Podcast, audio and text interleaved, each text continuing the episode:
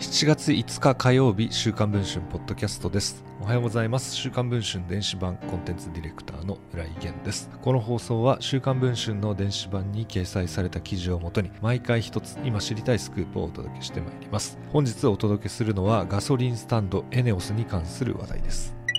名古屋市内にあるエネオスのガソリンスタンドの屋上で店舗サブマネージャーの A 氏が首吊り自殺をしていたことが週刊文春の取材で分かりました。A 氏は実質的な店舗の責任者でした。荷物や車があるのに姿が見当たらなかった。そこで店舗内を探したところ屋上で首を吊った状態で A さんが発見されたのです。こう語るのは名古屋市内のエネオスのガソリンスタンド店舗関係者です。系列給油所数1万2000と国内シェア1位を誇るエネオス A 氏が勤めていたのはエネオスと商標登録契約を結びガソリンスタンドを全国で約130店舗を展開する三愛リテールサービスです。品川に本社を置き従業員数は約300人。売上高は650億円にも上ります。A 氏は勤続22年のベテラン男性社員。同社の接客サービスコンテストで最優秀賞を受賞したこともある人物です。名古屋市内の店舗でサブマネージャーとして働いていました。なぜそんな A 氏は店舗で自殺をしたのでしょうか？同社の従業員によると一つは過重なノルマが原因だと言います。会社から洗車や車検オイル交換などで毎月10万円の売り上げが目標とされていたといいます。しかし A 氏の店舗は23万円しか売り上げがない日もあったそうです。理由の一つが社員数。店舗には通常社員が2人いますがこの店舗には A 氏しかいなかったことが多かったといいます。3月までは2人いたといいますが4月から三愛リテールサービスの B 課長が店舗のマネージャーに就任。しかし B 課長はほぼ不在で A さんが実質的な責任者として1人で店を回していたといいます。そのため長時間労働が続いていたとしています。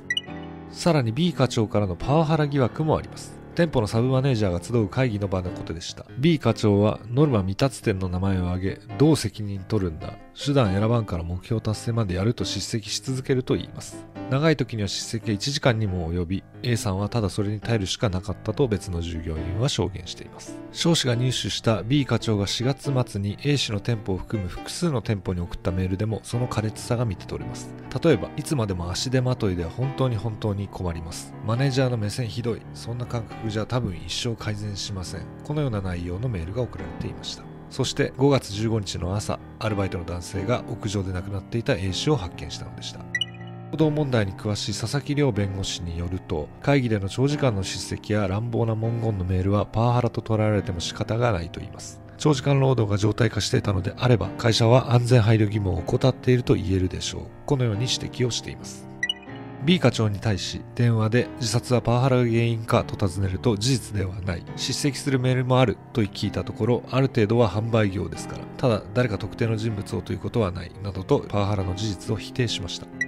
三愛リテールサービスに自殺の原因などを尋ねるとこのように回答をしました。詳細な回答は控えさせていただきますがいずれにしましてもこのようなことになり大変遺憾に存じます。ご遺族には謹んでお悔やみ申し上げる次第です。弊社の労務管理において違法不当な点はなくまたご指摘のパワーハラスメントの実もなかったものと認識しております。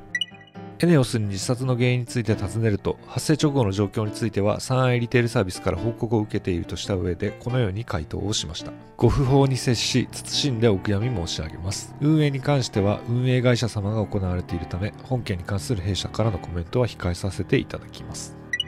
このほか A 氏の人柄亡くなる直前に A 氏が従業員に語っていた長時間労働の実態などは現在配信中の週刊文春の電子版で詳しく報じています。電子版の記事の方もぜひチェックをしていただければと思います。それでは週刊文春ポッドキャストこの辺りで終わりにしたいと思います。また次の放送を楽しみにお待ちいただければ幸いです。